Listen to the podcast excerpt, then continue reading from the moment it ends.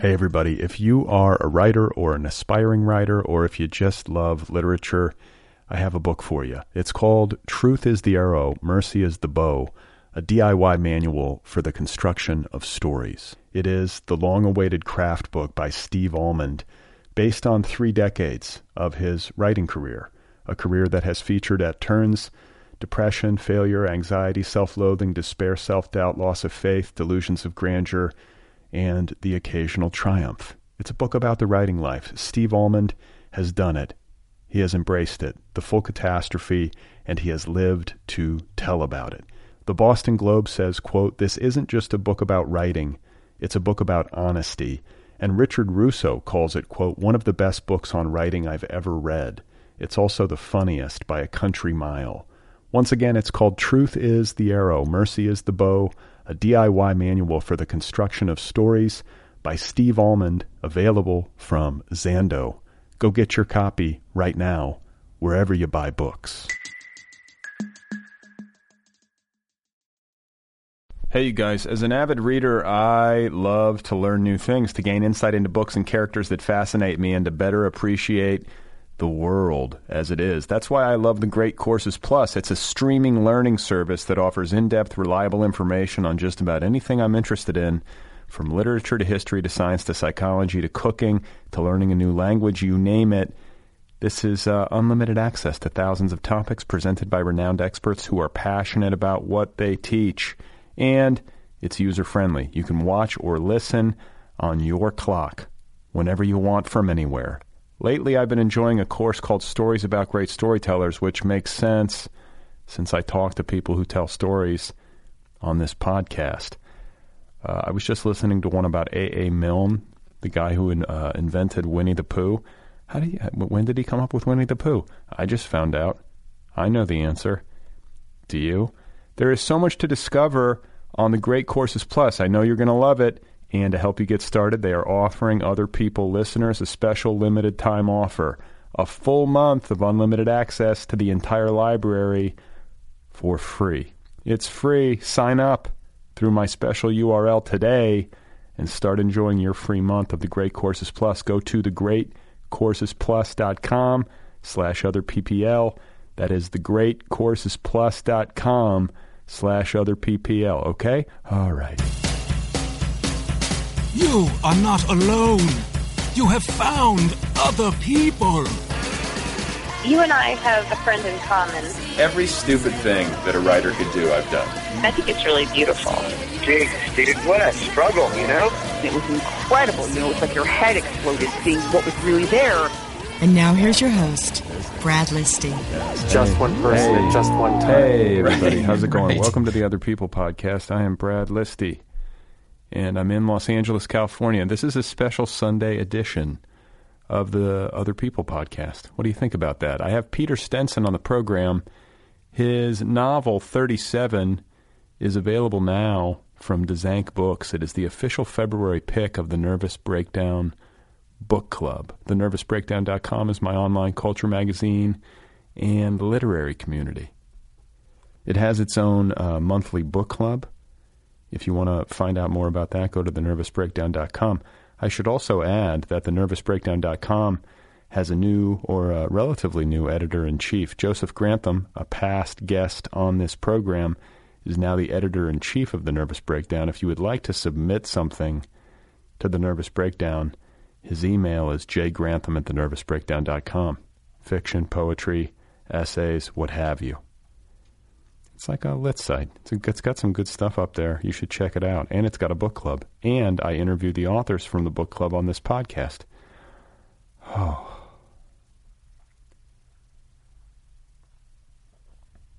I don't know what to tell you. Uh, I was I was sick earlier this week. I had the flu, but it was a quick flu. It was like a you know two three days. I processed it. I was supposed to go to this monster truck rally with my kids last Sunday, and then I just, uh, you know, I woke up and was like, no, nothing is happening today. I'm just going to sleep. And I did. I slept. I slept all day Sunday, all night Sunday night, and then kind of got up Monday and went through the motions. I don't know. I'm not going to take you through a play-by-play of my illness. Just I had the flu. That's that's what happened this week. I'm better now. I feel good about it. My immune system works. So it was very nice to talk with Peter Stenson. We did this uh, over the transom. He lives in Colorado, my former home state, and his book has gotten about as good of uh, as good of a reception critically as one could hope to have. This is a cult novel. Thirty Seven is the title. It is a horror novel, cult novel. It's literary, but it's genre, but it's uh, you know, but it's genre, but it's literary. Did I just say genre? I don't know how to pronounce anything anymore. And you know what I'm saying? It's kind of a hybrid. Everybody loves it. And he was kind enough to spend an hour talking to me. Very pleased to feature this one in the book club this month. Here we go. Let's do it. This is Peter Stenson, and his novel, one more time, is called 37.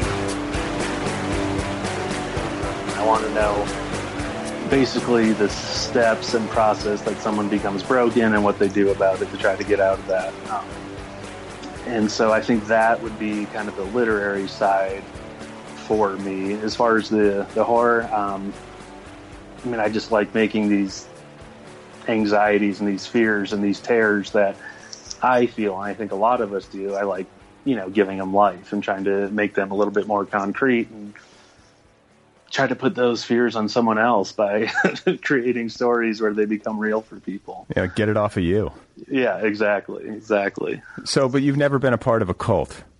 No, no, not not to my knowledge. I uh, I've long been obsessed with cults, and a lot of that credit does go to my wife, who you know we've been together since we were kids, pretty much like 19, and I mean she just devours like all cult related media and activity and literature. Um, so when I was kind of stuck about what to write, you know, I was like, what should I do? She's like, a cult, a cult.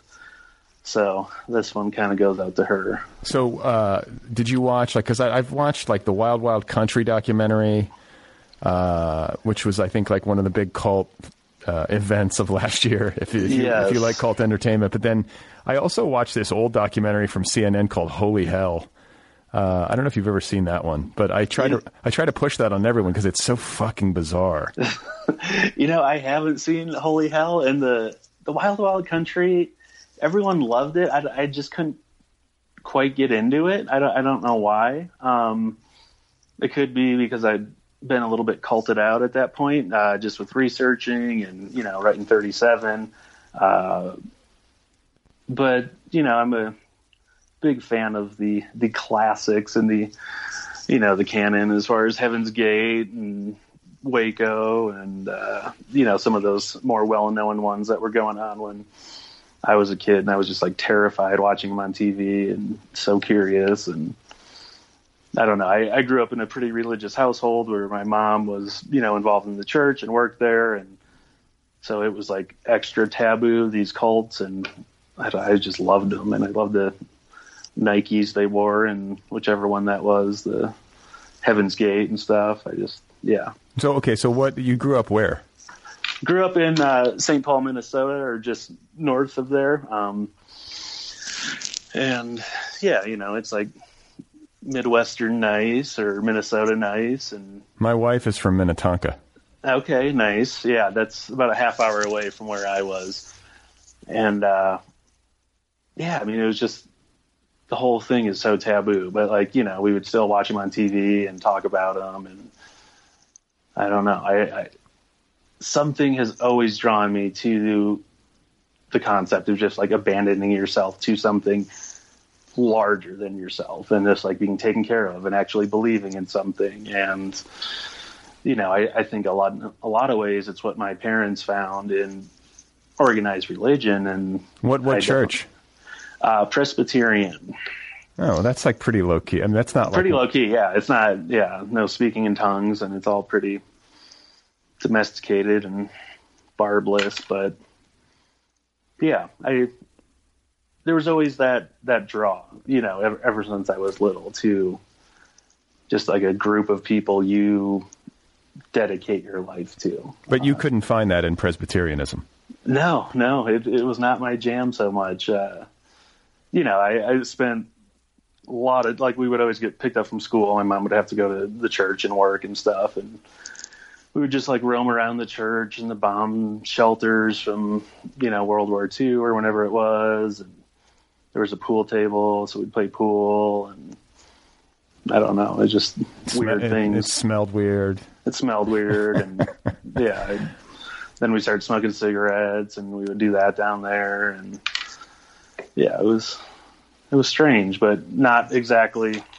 It didn't scratch the same itch, you know, as far as the, my fascination with cults and whatnot. But and that like the the fascination with cults was like all the way back to childhood. I think so. Uh, not as strong as like my wife, who I mean has read like Helter Skelter like ten times. Um, but the, the, draw was definitely there, and you know I, have had some. I think the closest kind of cult like experience uh, that I've had is just my issues, um, you know, with addiction and, and alcoholism and things like that, uh, and just being plucked from one situation and being put into you know a treatment facility or uh, you know a rehab or a retreat or something like that, uh, and being forced to kind of you know like these are your people for the next 30 or 90 days or however long it is and you got to figure out how to get by with them and develop close bonds and it, it, it happens in like a really short amount of time in my experience. Uh, so i think as far as personal things I was drawing from it was definitely that of that experience of going to some place completely kind of broken um, and finding that family of your own choosing, those people in there with you, like, you know, you get closer to them and share things with them, then, you know, in a week, then you have people your entire life who don't know certain things about you. Isn't it interesting how it's sometimes easier to, to be intimate with like people you barely know than it is to do it with people who are in your family? I know it's it's so bizarre, but so true. Yeah, I mean, I could, yeah, I would open up with strangers, uh, you know, as long as we're kind of dealing with the same affliction. Uh, way, you know, with complete strangers in two minutes, but like with my parents or something, I would never venture forth half the stuff. Well, but it I makes talk about. It, it makes sense to me that you would write a cult like that would be like decent preparation for uh, having some understanding of the dynamics between people in a really intense social structure like a cult. Like this isn't to say that like rehab is necessarily a cult, but um, I don't know. There there does seem to be some crossover, maybe just in terms of like the intensity of the thing and the brokenness, because people who wind up draw- being drawn to cults tend to be nursing a wound, right? Yeah, absolutely. Yeah, and I think the parallels are. I mean, they're not just surface level. It's it's a pretty direct comparison. Uh, just the cults, you know, or like the groups, the support groups that I ended up finding were kind of niche and you know about substances and things like that. Uh, but underneath, you know, kind of twelve steps and all of that, like I think the same questions and urges are there of like trying to find meaning and trying to find something authentic and trying to figure out why the hell we are the way we are and you know dealing with past trauma and you know all those types of things that I think you would turn to uh, for toward a cult for um, you know you're dealing with in in rehabs or, or meetings or therapy and things like that. Well, I have friends who have struggled with addiction and who have gotten sober who have done the steps and gone to meetings and they swear by that and it works for them. And then I have friends who are sober who are like, it's a Christian cult. I'm not into it. mm-hmm. You know, you sort of hear it sort of runs the gamut. And then I was doing book research of my own uh, years ago. I thought one of my characters was going to be uh, in AA, so I was like, I should go to one of these meetings. Mm-hmm. And I was kind of blown away by it, like just the the rawness of the experience and what people were sharing, and just the the shit that people have been through. Um, and I don't know, there's some power to it. I guess it's whatever works for you and helps you stay well.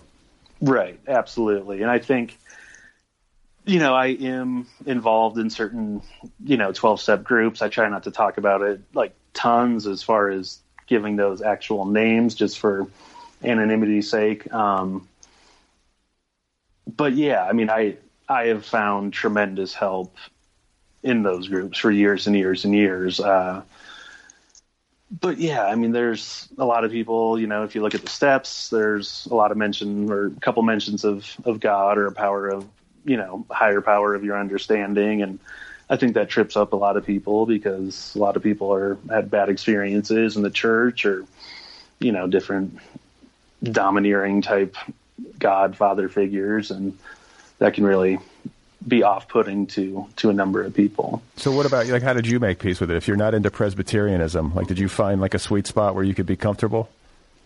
Uh I'd say it's kind of constantly in in flux. I think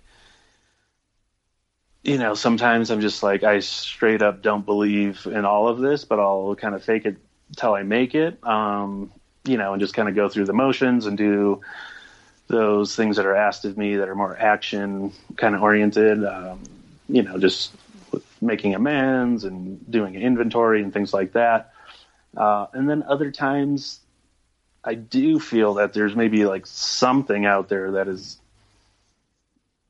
you know, at least some energy or something uh, I can at least strive to be in line with, you know, that will make me a better person. Uh, but as far as you know that God being anything like a, a Christian God or a Buddhist God or you, you know I don't even you know I'm not well versed in other religions, but it I don't think it really aligns necessarily to that. And just like I can admit that like my best thinking and my best actions like ended up with me having a horrible, you know, drug addiction and nothing I could do could stop that. But once, you know, I started listening to other people and trying to be a better person, um, you know, good things started to happen. So, well, it's just like humility. Like, I don't fucking know. Like, I, right. I have no idea what this reality is. Right. Um, you know, and I, I, I think it's a little bit, uh, outrageous to, think you have it all nailed down. And I guess that would apply to people who are super certain and dogmatic about their religion or their anti-religion. I think like just some sort of like shrug, some sort of cosmic shrug. Like I'm not entirely sure, but I have a hunch that there's a lot more than meets the eye. And um, like, can't that be enough? Like, can't, right. can't that be like the pointing towards some higher power or connective energy or oversoul or something?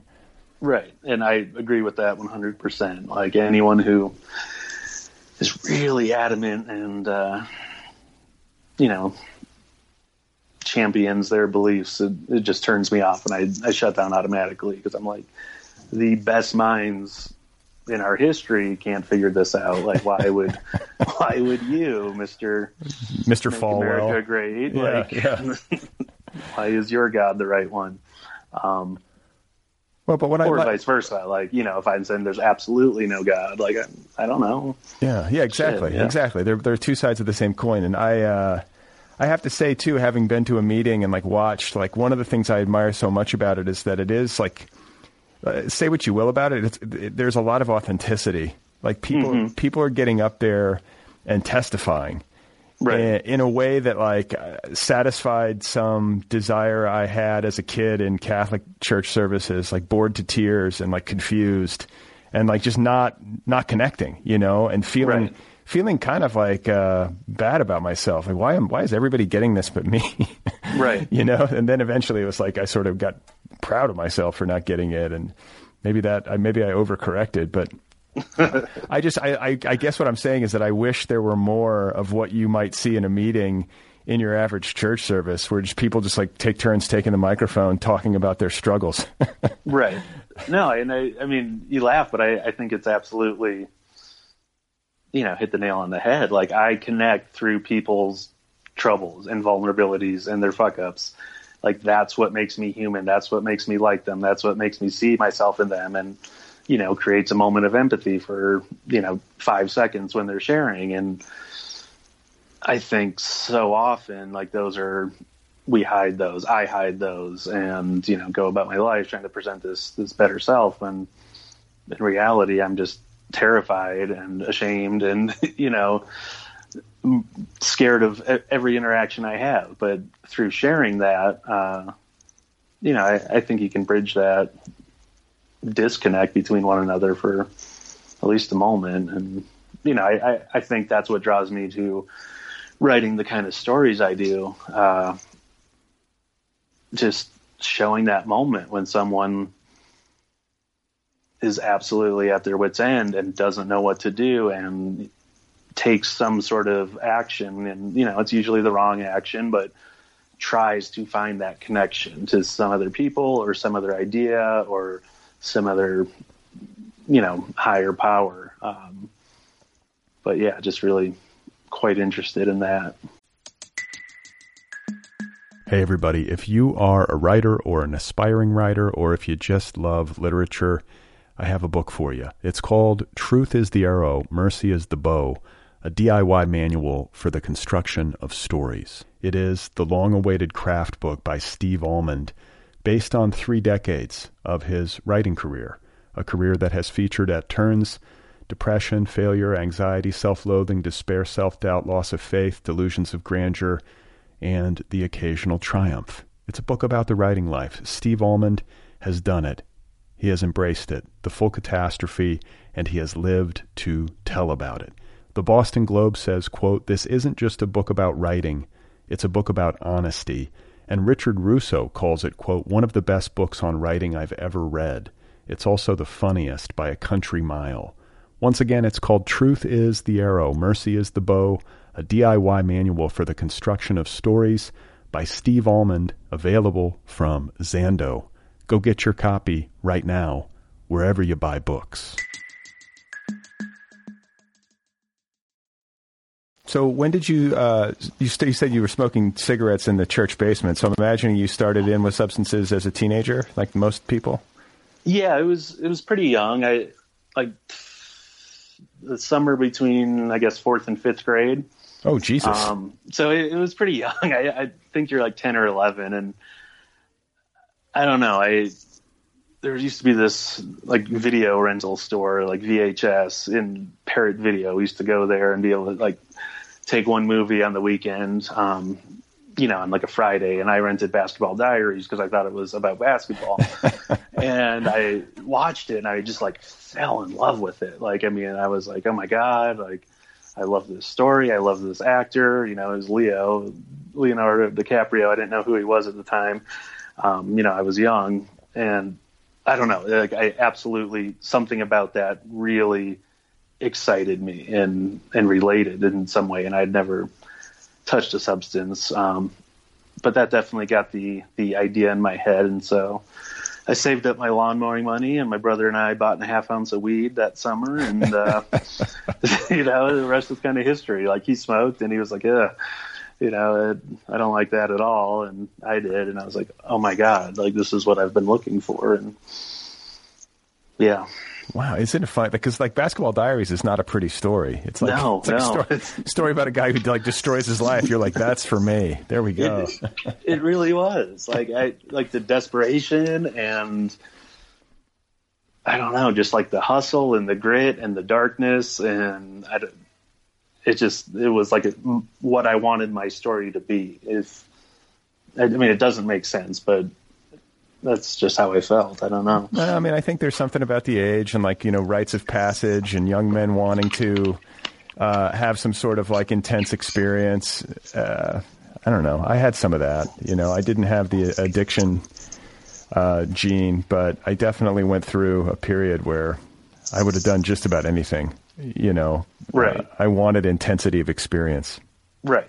Yeah, and I I like that that phrase, intensity of experience. Like I grew up in a you know a nice suburb, nice house. Didn't really want for much. Everything was pretty easy. Um, so I did find myself looking for that, like you say. So okay, so you get out of high school. Like I want to say, I was reading, and you like at some point you were like in San Francisco at a Phish concert. Uh, you were talking about this in an in an interview, and it, it actually I think kind of maybe figures in a little bit to this book, but definitely figures into your first book, Fiend. Hmm.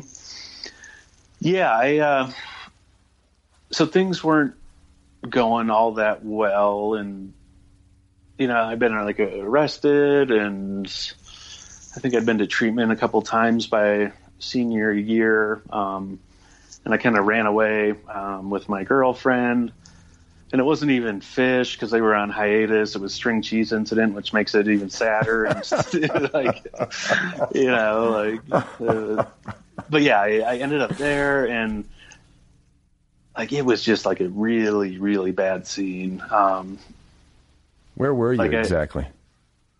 I don't know. I was with some theater there. It was close to Mission Street because that's where I learned how to like you know get dope and shoot it from some bum there. Probably like the um, war the Warfield. Maybe I I don't know. I mean, I guess I could look it up, and it was string cheese incident, probably 2001, 2002, something like that. Uh, I don't know. There was an Econo Lodge that we were staying in, and I got locked out, and I punched a hole through the window and crawled in and like cut my soul out with a piece of glass, and then watched this weird show about Jesus and. What do you mean you cut your soul out? I I took a piece of glass and I like stripped down and I just on my stomach I just wa- cut like a big cut like it still has you know I still have the scar 20 years later or however long later 15 years um and I like watched it like drift away it was, I mean it was just I was nuts like, What were you what were you what were you on? uh, at that moment, like nothing. Like it was just. I mean, I was taking a whole lot of of ecstasy, like you know, grams of it a night, uh, which would be like ten, you know, hits of Molly, and I, I was just lost it. Like I remember.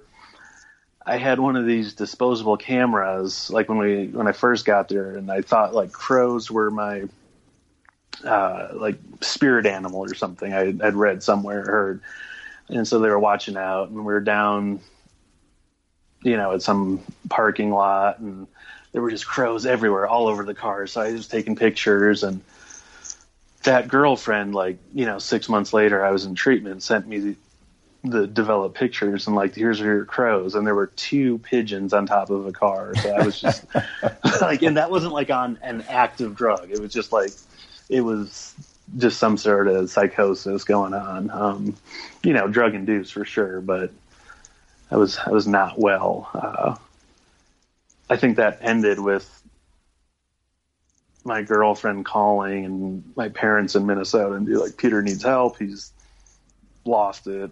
Um, and I remember my dad just showing up and like in the middle of the night in some hotel and I was naked and I didn't even think anything of it.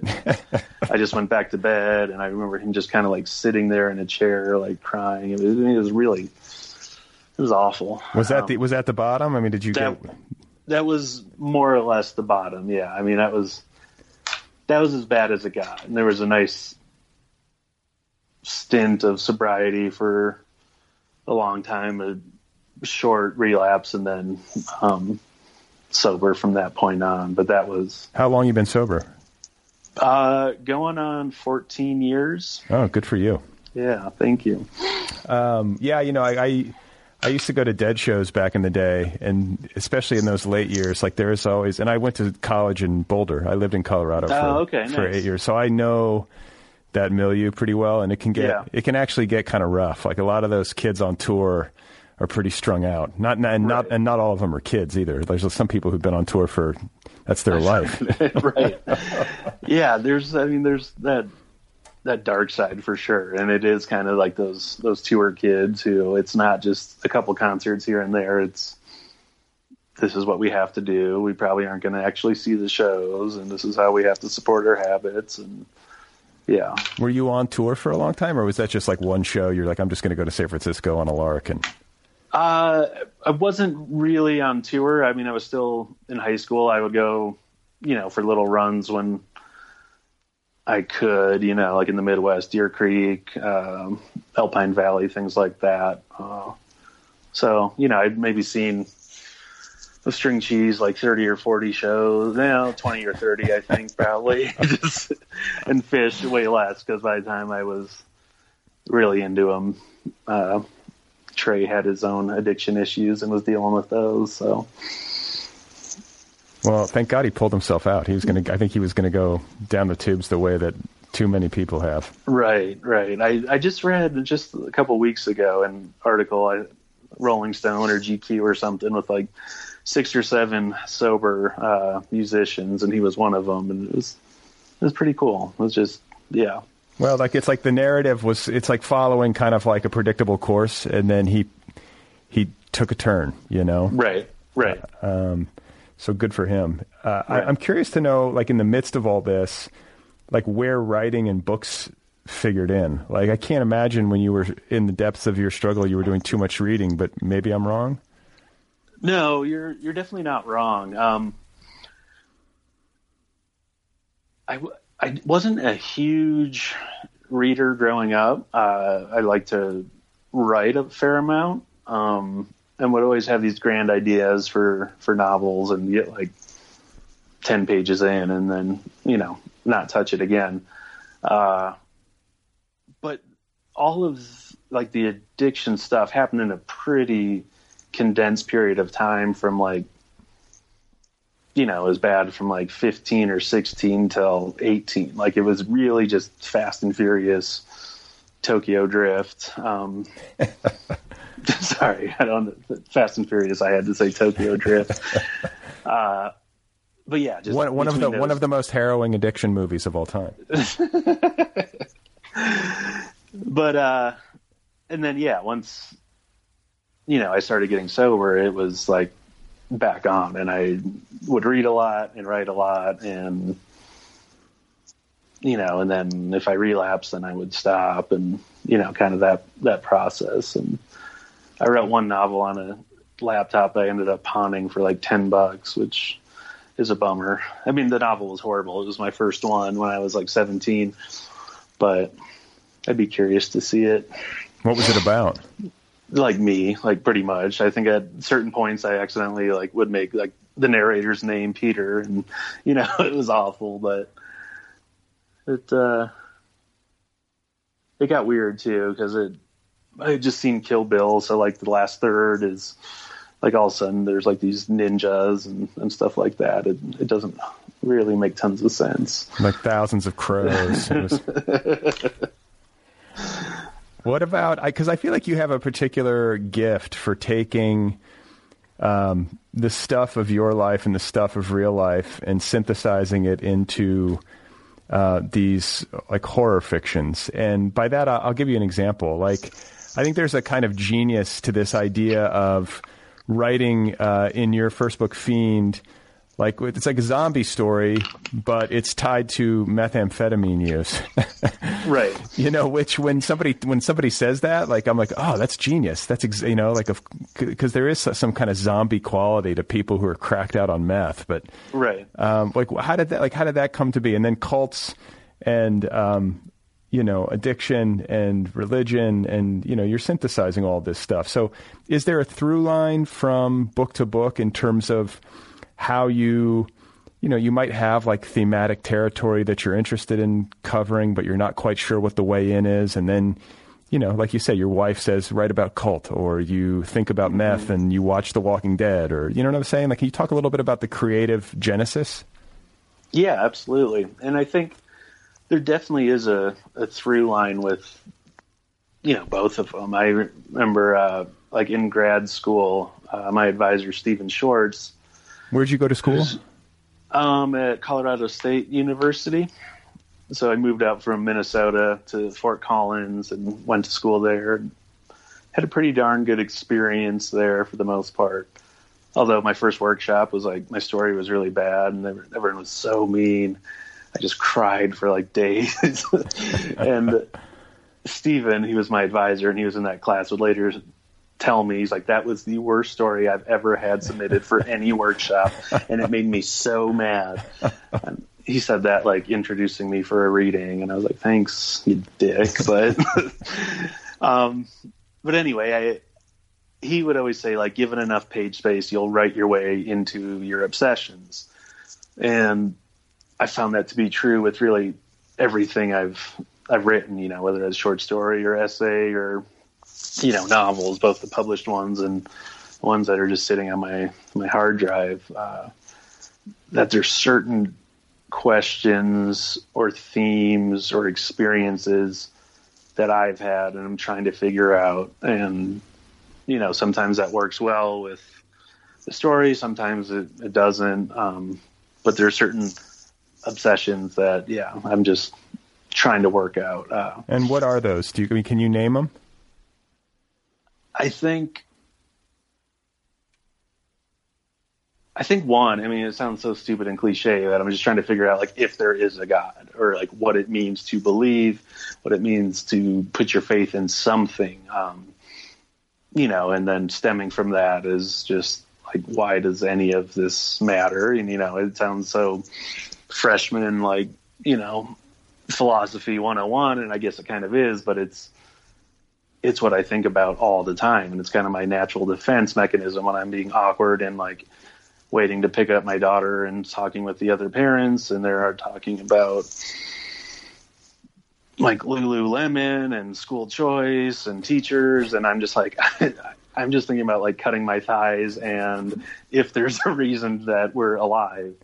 Uh, and that's kind of what I, I gravitate toward. And so some weird variation of that I find in most of my work and and the search for love and search for acceptance um, would be in there too. And I think a lot of my characters are are dealing with that and searching for that and you know finding different means that supposedly fills that that hole for a little bit, whether it's substances or a cult or a belief or a love. Um, and it, you know, inevitably comes up short uh, every time. So, um, but as far as kind of the genesis for for both books, yeah, you did you did hit it on the head. Like I watched Walking Dead, and I was like, oh, cool. Um, you know, for Fiend, and I think the the parallel there is is pretty easy. You know, like if we go back to like the tour discussions and like after the show, like you're walking around the lot, there's like that vacant, soulless look to a lot of those kids. And, you know, I know I've seen that and experienced that. Uh, so, you know, imagining those people as zombies is, is pretty clear. And The string cheese incident parking lot was it's a magical place of inspiration. It's just so embarrassing that that's the band. They play mandolin and like, No, I've been to I've been to a couple of those shows. I went to see like le- leftover salmon back in the yeah, day. yeah, of course. In fact, I used to see uh, what's the guy who's the the uh, the lead singer of String Cheese Incident. uh, What's his name? Ner- Bill Nershi or Hershey or something. Or know. Michael Kang is the other one. I used to see one of them like at Whole Foods at like the salad bar when I lived in Boulder, and I was like, "Oh, there's the guy from uh, String Cheese Incident." So, wait, what is what is the string cheese incident? Is there some sort of origin story where somebody like was tripping and had string cheese or something? And You know, I I don't know that. I I don't. there's got to be a story. Yeah, there has to be an actual incident, inciting incident. Maybe this can be your next book. You're welcome. Thanks. I'll give you royalties. Or So I want to talk too about structuring because um, one of the things uh, 37 has been hailed for is how intricately plotted and structured it is, and I, you know, I, I think it's like it's. I think it might be easy on the surface for people to understand how you might have all of these different ideas that you feel like fit together in some kind of uh, loose way. You know, Reli- religion, cults, addiction, pain. You know, like whatever it is, and it's a, it's another thing entirely to build a cohesive narrative out of it and to really keep people turning pages. Like, do, can you can you talk about how you do that? Do you do like really detailed outlining? Is this something that you intuit as you go through and you edit a million times? yeah, I think outlines for me just confuse me. Like I can't think that far ahead from like you know a scene or two.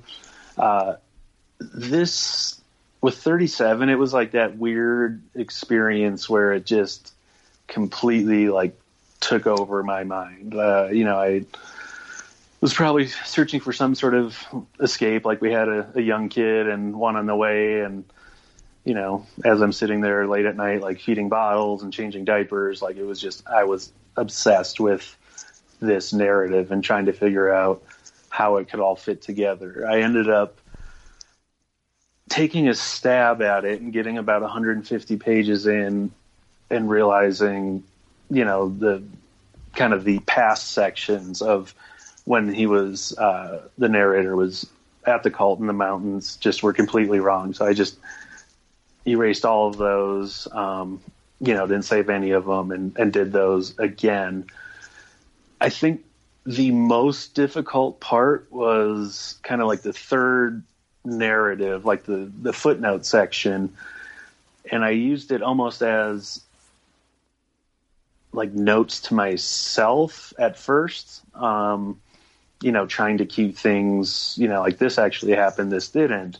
This was in the book, this wasn't. Uh, trying to keep those straight, and ended up having the most fun with that section. You know, being able to write in kind of a, a different voice and being able to, you know, I don't think it's really meta, but it was just common commentary on both stories. Uh, and I think in a lot of ways that trustworthy kind of footnote third person voice was the most deceptive uh, in the end, and I, I had the most fun with that. And that one just kind of came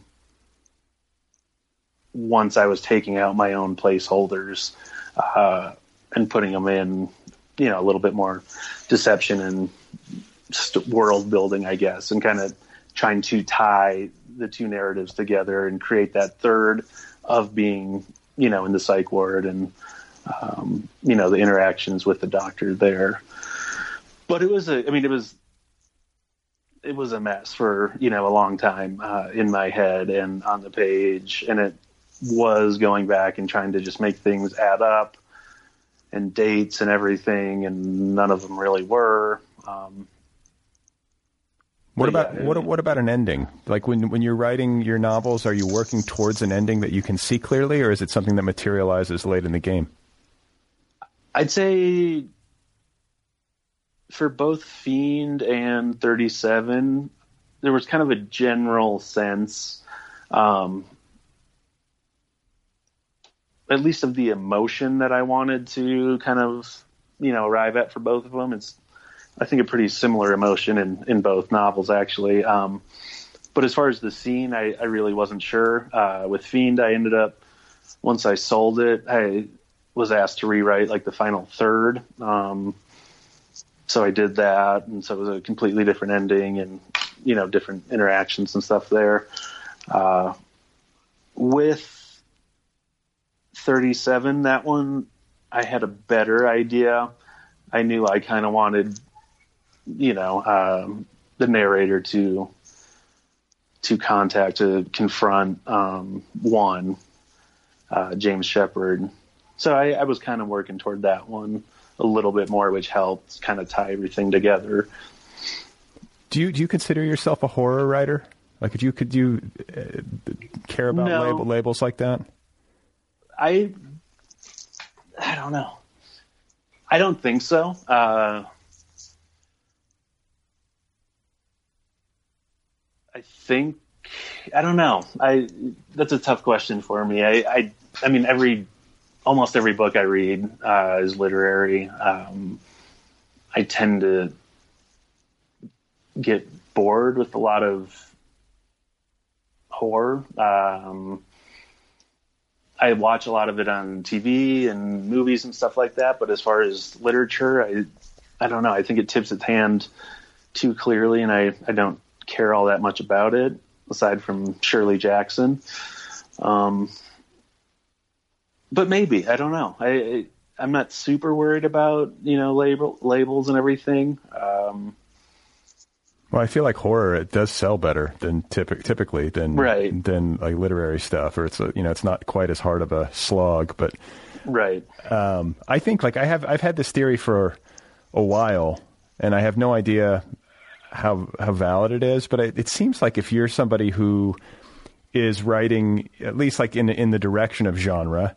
Uh, to read heavily in literary fiction would probably be really useful, and vice versa. Like if you're somebody who's writing like the most plotless, like inner navel gazing literary fiction, it might benefit you to read some genre fiction that does give a shit about plot, you know, and like and like page turning and like structure and like these things that uh, I think can sometimes get lost in the mix. Like m- maybe like reading outside of your of your like particular vector is a good exercise.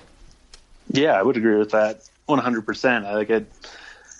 I didn't do it consciously, um, or don't do it consciously, but yeah, absolutely. I I would agree with that, and I think I get enough plot just with you know the movies because I, I do like watching movies a lot, or you know binging a, a TV show, and I, I think my writing, for better or worse, is probably influenced by that. And you know, What, I- what are some What are some shows or like movies that you feel like you were really influenced by, particularly like horror stuff or zombie stuff or the darker Um, matter? I really, I mean, no surprise, like Breaking Bad and Walking Dead, like you put those two together and you get Fiend. Um, but pretty much, I mean, just since HBO started putting out good stuff, you know, I, I guess it's been like 25 years or 20 years, like Sopranos, uh, you know, just kind of like the classic Sopranos, The Wire, those type of shows. More recently, um, you know, I really like that series Dark uh, on Netflix. Game of Thrones kind of bored me a little bit. Uh, the Departure, I liked, or Departed, Departure. The one, Departure, I think. Have you ever written for the screen, or have you ever thought about writing? Like, have you ever been approached to do like graphic novels or comics or anything like that? I have not. No, I, I think I would enjoy it. I, yeah, I, I have one novel where there's uh, like a standalone. It's you know kind of like a four part narrative. Each person has a different, um, you know, voice or style, and one character's whole part is just like a standalone screenplay. Um, you know, like regulation length and all, all that. And I had a lot of fun writing that. Um, just because I, I do like writing dialogue and I hate writing settings. So if I can just say like a parking lot, you know, that is more fun than describing the parking lot for me. Uh, but I just I, I don't really know how that whole world works as far as selling screenplays and different agents and uh, yeah. So I don't know. There's, only, there's only like ten people I think who actually know how it works. I know. It's, like it, with Fiend, like you know, there was a lot of this interest and like all these different production companies, and I was like, oh, sweet, like you know, Brad Pitt's gonna make the movie, and then like just nothing happens, and then I was just like, you know, it, it's hard enough selling stuff in like New York or wherever, like in the publishing world, and at least there, like once you sign a contract, it usually gets printed, but in movies, there's like ten hundred different places where it can get caught up, and yeah, it's just, there's uh, like there's Yeah. always there, like lots of talk and lots of excitement, and then very little happens. That's that's the that's the normal story. right, because there's really only so many people who uh, you know especially like actors or whatever who can actually make a movie happen right, uh, otherwise you've got a big group of people making decisions around a not small uh, sum of money and th- Right. that always is a complicating factor yeah.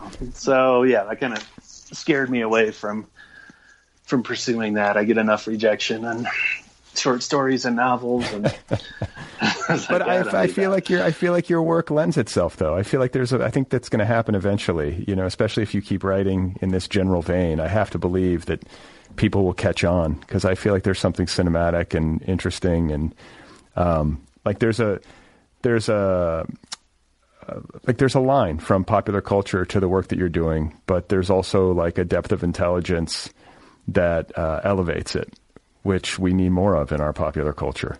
That's my that's my feeling. Well, I appreciate that, and I think I would love that to be to be true. And I think, yeah, I. it's funny. There's a. We live in Stapleton, which is like a new suburb inside of Denver, where the old airport used to be, and one of the moms was like, "Hey, I chose your book for book club." um, she says this to my wife, and my wife's like, "Well, why the hell didn't she invite me to the book club?" Because they asked if I could come like talk.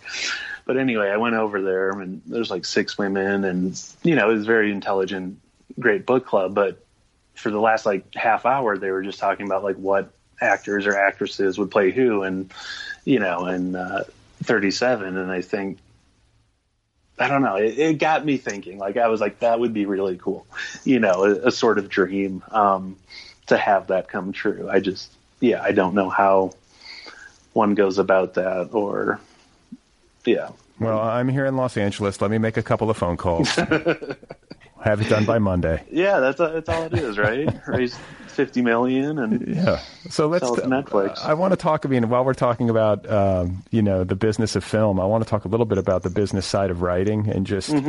You know, a lot of my listeners are working on books or want to be working on books at some point, and are trying to figure out how to get the work done in the context of having to make a living and having to sort out schedules and do all that. So, like, you started writing. Um, I'm assuming years ago, um, and like you know were you working day jobs? Were you writing at night? Do you have a set schedule? Like how do you do it?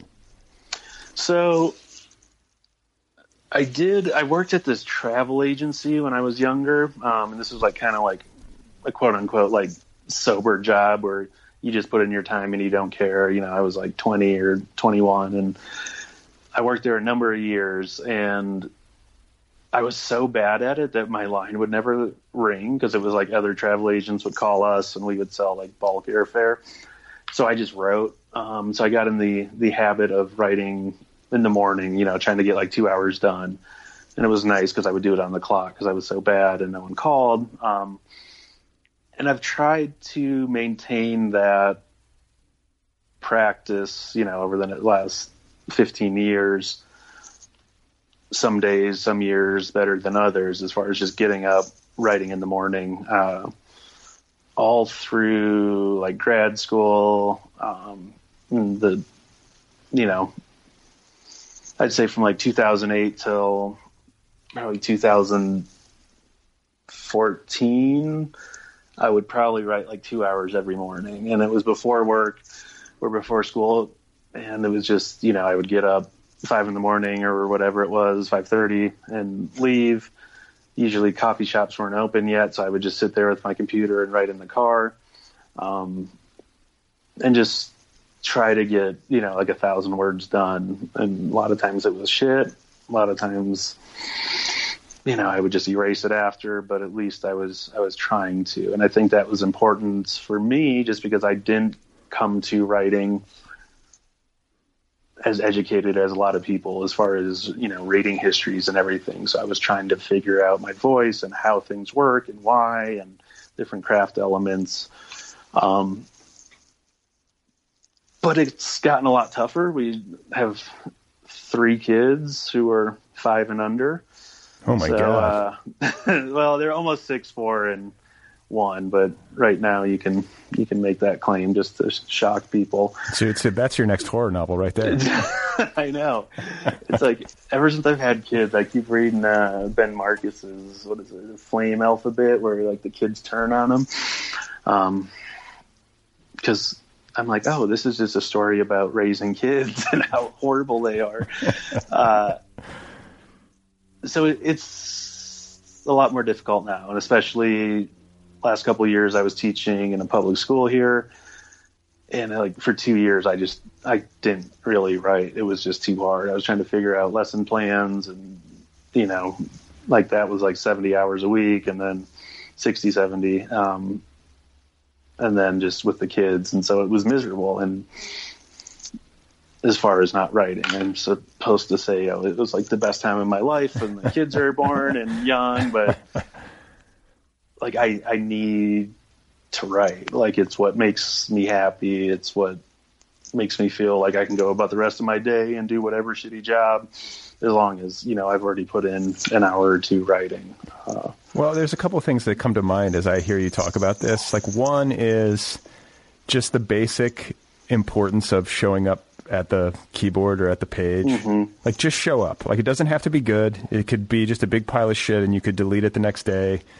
Um, or just, you know, it winds up in the, the hard drive somewhere. And then the other thing that occurs to me is that you don't have to have that much time to get a, Right. lot, a lot of work done. Like two hours is a is fine. You know, Right.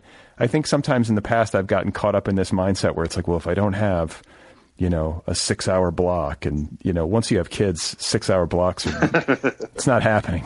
No, no. And I mean, even if you don't, you know, even if you don't, to find six hours to yourself where you're not having to, uh, fulfill work obligations or obligations to significant others or whatever it is, it's just difficult. You know, the, the, the world is not built necessarily to accommodate this unless you're, you know, really like you've really pared your existence down socially and otherwise to make writing the center of it but it doesn't sound like that's what you've done. Yeah no i i think a couple things like for me like two hours like generally if i'm in the middle of like a novel or something like it, it equates to about a thousand words and you know if most of my novels are 60 to 80,000 words like that he would crank out a draft in like four or five months. It doesn't always go like that, but you know, any faster or any more time would be ridiculous. It's like Stephen King, who I mean, I admire and love and read a lot of his stuff, but I'm not going to write like three books a year. You know what I mean? Yeah. Like that's just that's crazy. Um, and any more than that, like I, I just lose focus. Like I, I have to stop after like two hours and like go do something else and you know maybe come back. But I, I just don't have the attention span um, for for any more than that for sure. But I think part of being a, a skilled writer or a skilled artist of any kind is being attuned to your own energies because there is a point at which there are diminishing returns. And, you know, to write through that point out of some sort of idea of what discipline looks like can actually be counterproductive. Yeah, absolutely. Yeah, and then discouraging, and yeah, you know, I've gotten mad at myself. Like, oh, this whole section is horrible. Like, why did I even write it? Blah blah blah. It, I mean, it usually is like the first cup of coffee. Like once that wears off after like two hours, it's like I'm done for the day. So, what about the business side of, of books and getting your work in print? Uh, let's, let's let's go back to Fiend. You write it and you uh, go out like searching for an agent. Was this something you worked on in your graduate program at Colorado State? Uh, this was something I was kind of doing on the side. I ended up, I was working at the Colorado Review, which is associated with CSU. Um, so I went to AWP as, you know, one of the people, one of the editors manning the booth there. And uh, a gentleman came by and he's like, oh, you know, I'm an agent. And I, I said like this super cheesy line that like I don't know where it came from. I was like, well, how about I make you rich or like something like so cheesy like that.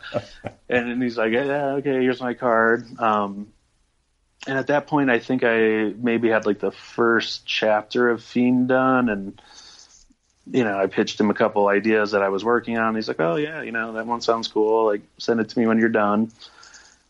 And I ended up just writing it like really quickly. Like that novel came out in about a month, the first draft.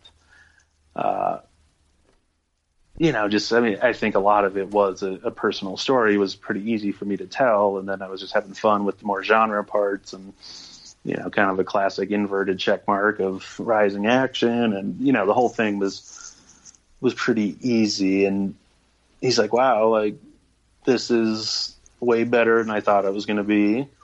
Uh, he's like, "I think we can sell this." Um, so we worked on editing and trying to clean it up and then yeah, I forget the exact time frame, but you know, he sent it out to you know five or six people and editors, and two or three responded and wanted it, and you know, there was like a little mini bidding war, and it sold like while I was still in grad school, and it was crazy. That, had, was, that had to feel good. Yeah, it, it definitely did, especially after like everyone was so mean to my first story. yeah, you're like, yeah, suck it, motherfuckers. so what about uh, what about this agent? Who is your agent? Uh, so that agent was um, James.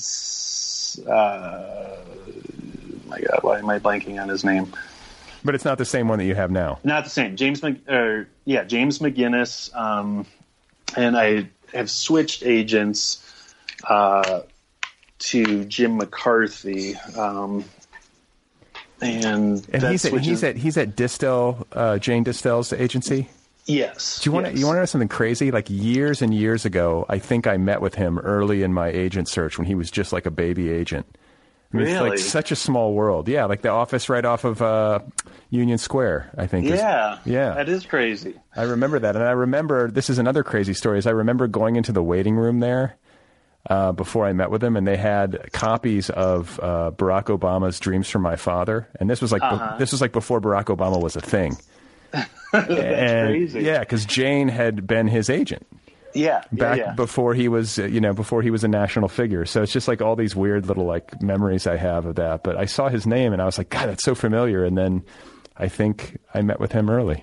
nice. Yeah. So he so he is now your agent. Did he sell 37? He did, yes, Okay. yes.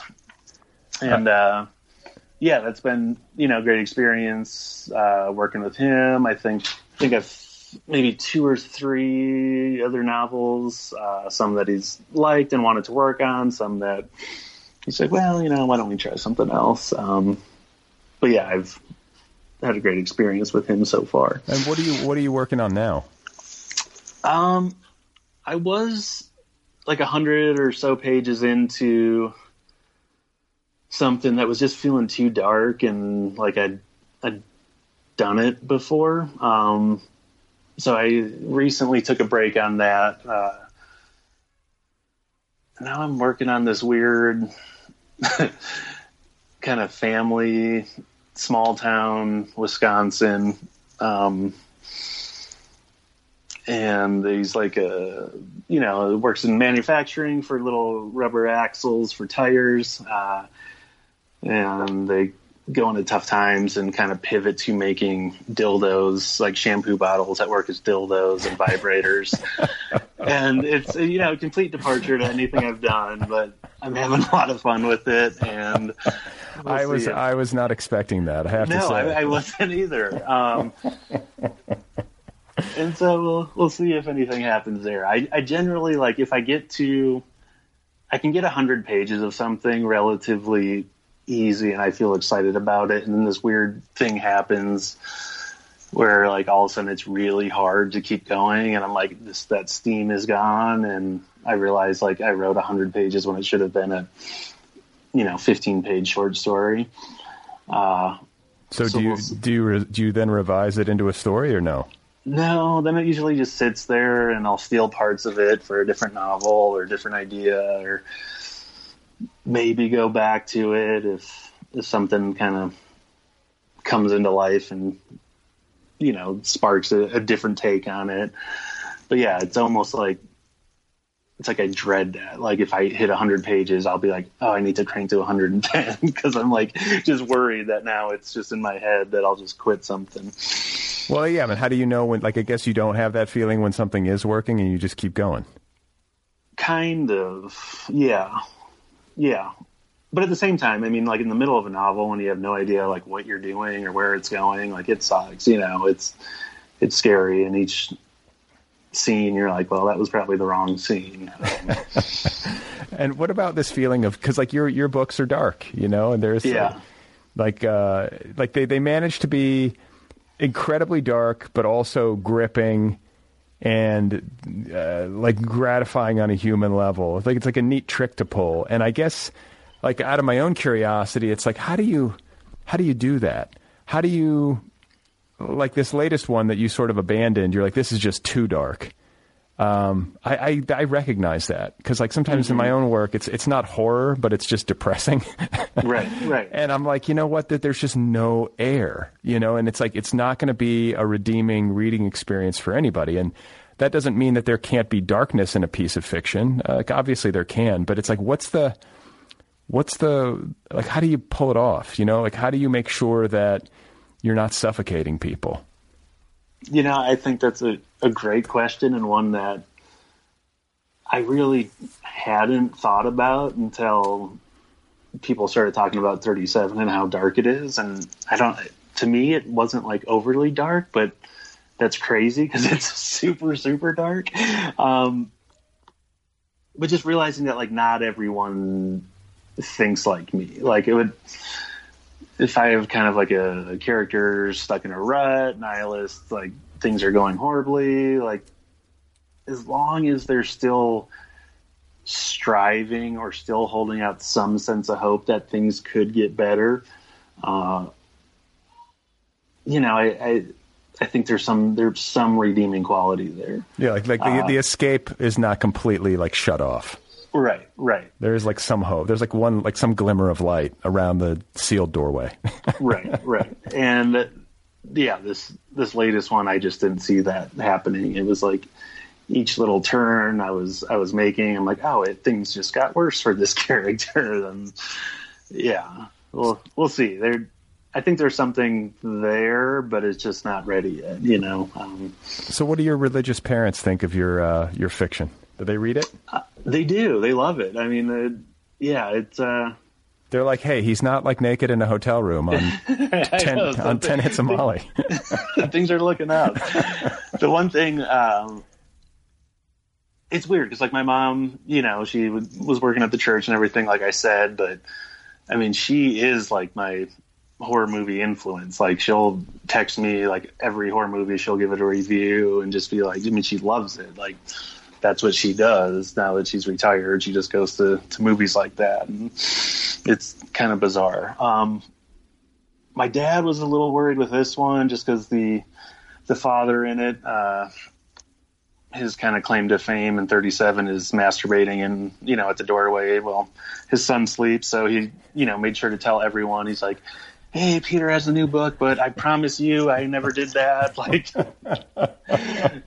which i would understand you know. Well, because there's, there's other similarities. Like he's a big fly fisherman and the dad's a fly fisherman and you know he reads the paper every morning and so there were enough similarities that he's like oh my god people are going to think this. Well, but you know, I think what it, what occurs to me is that like sometimes I think people might write really dark stuff. I, I guess there's a I guess there's a possibility that you're doing it out of some sense of revenge against parents that you didn't get along with. But I think what's more often the case is that people who are able to be transgressive on the page um, come from a loving family and feel safe and at liberty to go to these places without fear of uh, losing that. Do you know what I'm saying? Like, no absolutely You know- and that would be the case with with me for sure like my parents were great and loving and supportive and yeah 100% It counts for a lot. Um, well, it's been a pleasure to talk with you. I'm glad we got to shine uh, a light on this book in the book club this month, and I am going to be interested to read your Great American Dildo novel when it comes out. I am too. I'm like doing a lot of research, which is messing up my like Amazon search history. It's like kids books and giant dildos, and yeah, I don't know. Either way, I guess. well, I, I, w- I wish you well. All right. Well, thank you very much. I appreciate it. All right, ladies and gentlemen, that is Peter Stenson right there. His novel is called 37. It is available from Dzanc Books. Peter Stenson, 37, the official February pick of the Nervous Breakdown Book Club. You can find Peter on Twitter. His handle is at Peter C. Stenson. Peter Stenson, 37. Go get your copy right now. If you would like to join the Nervous Breakdown Book Club, you can do that at thenervousbreakdown.com. Thank you to Kill Rock Stars and the band Stereo Total for the theme song music as always. Thank you to Tiger in My Tank for the interstitial music. If you have something to say to me, if you would like to comment on the show or tell me a story, you can send me an email. The address is letters at otherppl.com. Letters at otherppl.com. If you like this program, if you binge listen, if you have uh, consumed large quantities of my content and would like to offer some support to the show, you can do that at patreon.com slash otherpplpod. Patreon.com slash otherpplpod. Don't forget about the Other People app. It's free. The Other People with Brad Listi app. This show has its own official app. It is free. Go get it. It's free.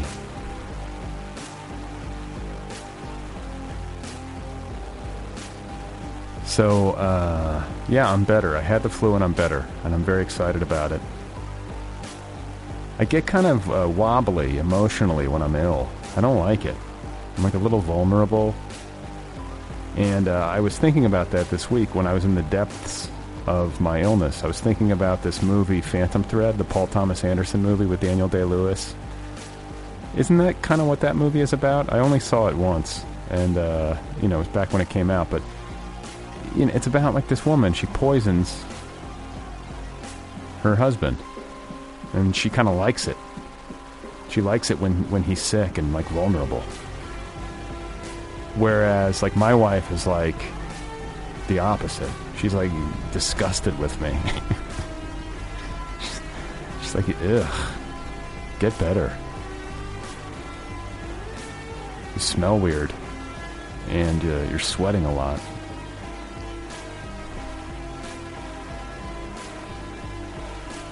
So anyway, I'm better. I'm kind of bummed out that I missed the monster truck rally. I wanted to go. I've never been to a monster truck rally. It's on my bucket list. But uh, my wife took the kids. I stayed home and uh, shivered under the covers and slept. All right, that's all. That's it. That's it. Bye.